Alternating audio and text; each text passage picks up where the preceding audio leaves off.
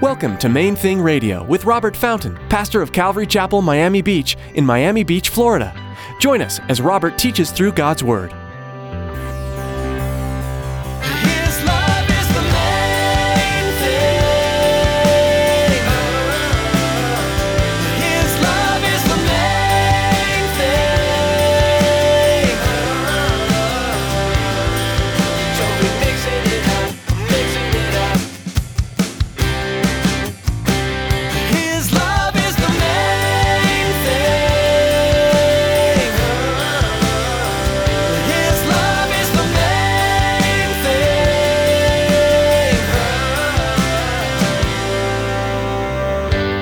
Gives that clarity and he confirms it, and, and you know that you know God is leading me to make this change. Well, then be obedient and make the change. But until he does that, you better keep doing what you're doing. Be faithful where you are until he gives you new orders. See, a lot of times we, we need to think of this in that manner. Do you see this? If he has not given you new orders, then you you need to keep obeying the orders you've been given. You need to keep doing what you're doing until He gives you clear instructions about what to do next. Wait for God's marching orders. In today's message from Pastor Robert, he reminds us to stay faithful and obedient to where God has called us. Unless God specifically tells us to make a change or go in another direction, we are to continue doing the work He has given us. Stay faithful in obeying His orders for your life. Stick around after today's message from Pastor Robert.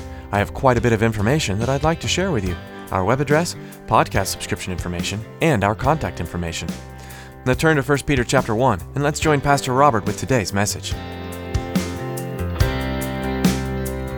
His love is the main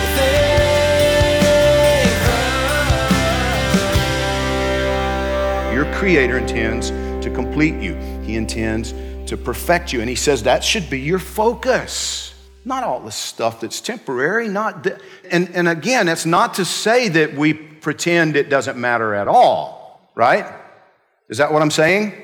Please do this, that you understand me. No, that's not what I'm saying.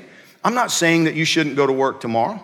I'm not saying that you should run for the hills, quit your job and buy a cabin in Wyoming and let's all go out there. That's not what I'm it's not what I'm saying. No, no, no, that's not what I'm saying.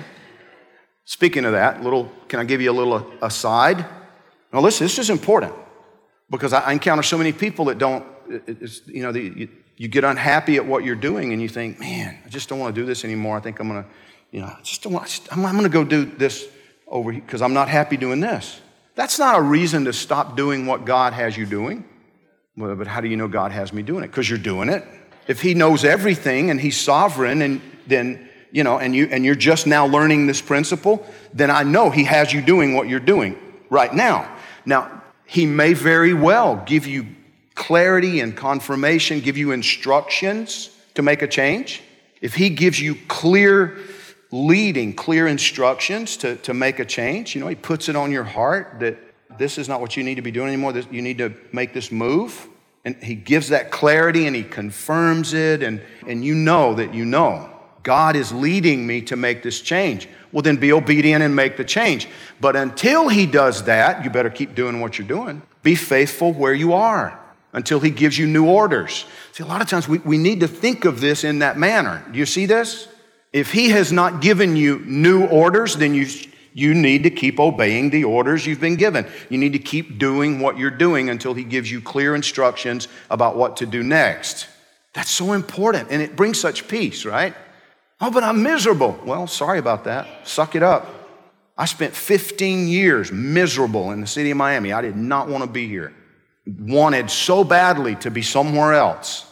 Begged God to let me move to Copenhagen, Denmark. You know, I love Denmark. Beautiful place. I thought I would just, it just seemed like a dream to me, you know, to be able to move there with my wife and, and live there, and her mom and dad wouldn't be too far away, and, you know, and, and yada, yada, yada. And then one day it hit me. What a disaster that would be if I did that. It would have been easy, and it would have been terrible. I don't even speak Danish. That's a difficult language. So I got to learn Danish. My kids are going to be saying stuff to me. I don't even know what they're saying. And you know, you understand all these implications, and I'm like, oh, man, Lord. And then I began to see what he wanted to do here and all the blessing, and I began to understand it. But you see what I'm you see how long? If I had bailed out at any point along the way, I would have suffered big time. And my wife would have suffered, and my children would have suffered. Everybody tracking with this? The repercussions, God would not have been suffering. I mean, He would have been sad over my stupid decisions, but I would have been the one, me and my family, suffering the consequences of my rebellion. Save yourself some grief. Do what He gives you to do until He gives you something new to do. That's a great principle to follow. Even when it gets ugly, even when it gets difficult, even when everything seems to be flying apart, none of it surprises God. Do you realize that with human history, things are getting worse and worse and worse? I mean, we've, we've, I'm looking at what's going on right now in our world. There's chaos in our country. You know, you guys know, I shared it earlier, you know, my, with my work with law enforcement. I become aware all the police officers that are being killed. You see that there was another one ambushed this week. I mean, not just killed in a. It's bad enough when you know the, a domestic violence situation like happened last week, and an officer gets killed trying to protect some woman that's being regularly beaten. But this was just an ambush. Guy pump, you know, deputy sheriff in Texas pumping gas at the gas pumps, and this guy walks up and shoots him in the head. Ambush. Was it like day before yesterday? I think. Now, my, my point of bringing that up is it's indicative of a greater problem in our society that there's, there's more and more chaos. There's more and more disrespect for law, disrespect for authority. Am I standing here saying that all cops are perfect? No, we just established a moment ago there are no perfect human beings. Well, that goes for law enforcement too. But there has to be some kind of order. Romans chapter 13 says God has established that. We have to respect the order that He's established. We have to but see, there's not. And so things are, listen to me carefully. This is not going to be encouraging. Things are going to get worse and worse. But that's not a cause for you to freak out because God is still on the throne. He is still all powerful, and He intends to use you in this overall thing. And that's why Peter says, therefore, gird up the loins of your mind, be sober, and rest your hope fully upon your pension. No. And I, I hear people doing that. Listen, I'm, I had a guy tell me not long ago, listen, this place, man, this place is out of control. So as quick as I can, as soon as I retire, I'm out of here. I'm like, oh, where are you going? Pluto? You think you're getting away from this? I mean, you might find a place somewhere that's a little more, but I grew up in a place that looked really idyllic, you know?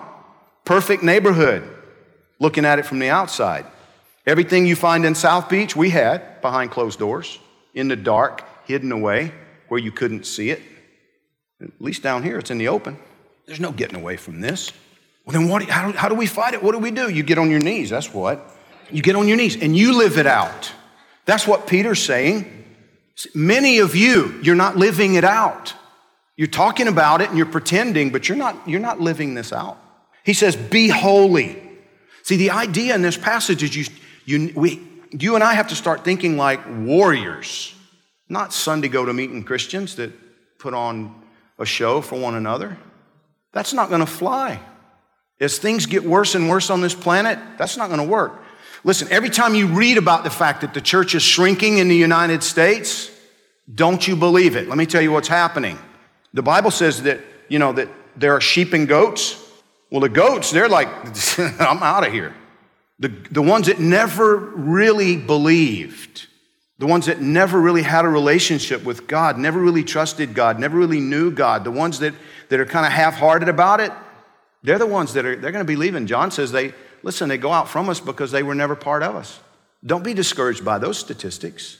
That's exciting, actually, because it's, it's waking people up.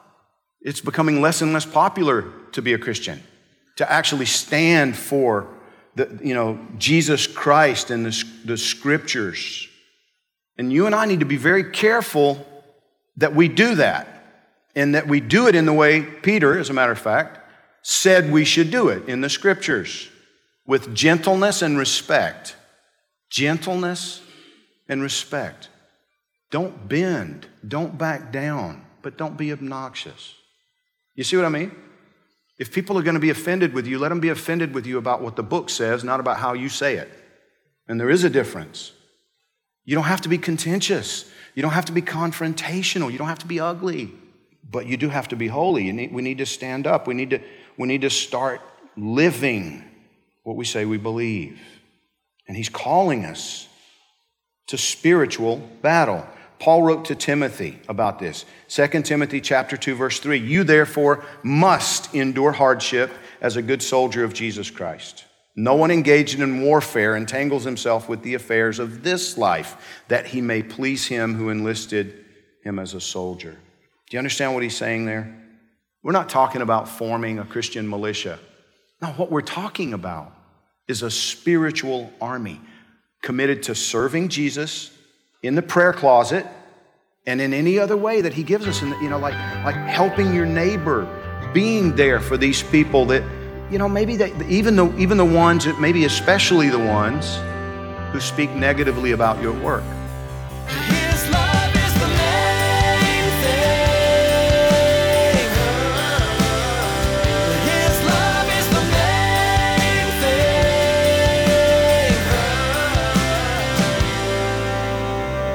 As our time with you today comes to a close, we'd like to thank you for listening to today's message on Main Thing Radio. We hope Pastor Robert's teaching has encouraged you personally and brought you a deeper understanding of your Savior. If you'd like to hear more messages from Pastor Robert, visit our website, mainthingradio.com. You'll also be able to learn more about Pastor Robert Fountain, the ministry of Main Thing Radio, and Calvary Chapel, Miami Beach. Right now, we'd like to take a moment and share how you can be involved in the future of Main Thing Radio. God is using ministries like this one to reach multitudes of people across the nation and the world. We feel so blessed to be a part of this virtual mission field, and we're excited to see where God will take us in the future. We'd like to ask you to join us in seeking God's will for our ministry and for the people who will be touched by Main Thing Radio. We'd also like to ask that you prayerfully consider supporting Main Thing Radio financially. For donations of $20 or more, we have a special thank you gift to send you. This month, we're featuring Pastor Chuck Smith's autobiography, A Memoir of Grace. Pastor Chuck shares his journey, the highs and lows, and how looking back offered a great perspective on how God had had a hand in his life. For more information or to contribute, please visit mainthingradio.com and click Donate at the top of the page. Thanks again for listening today. Be sure to tune in again for more from God's Word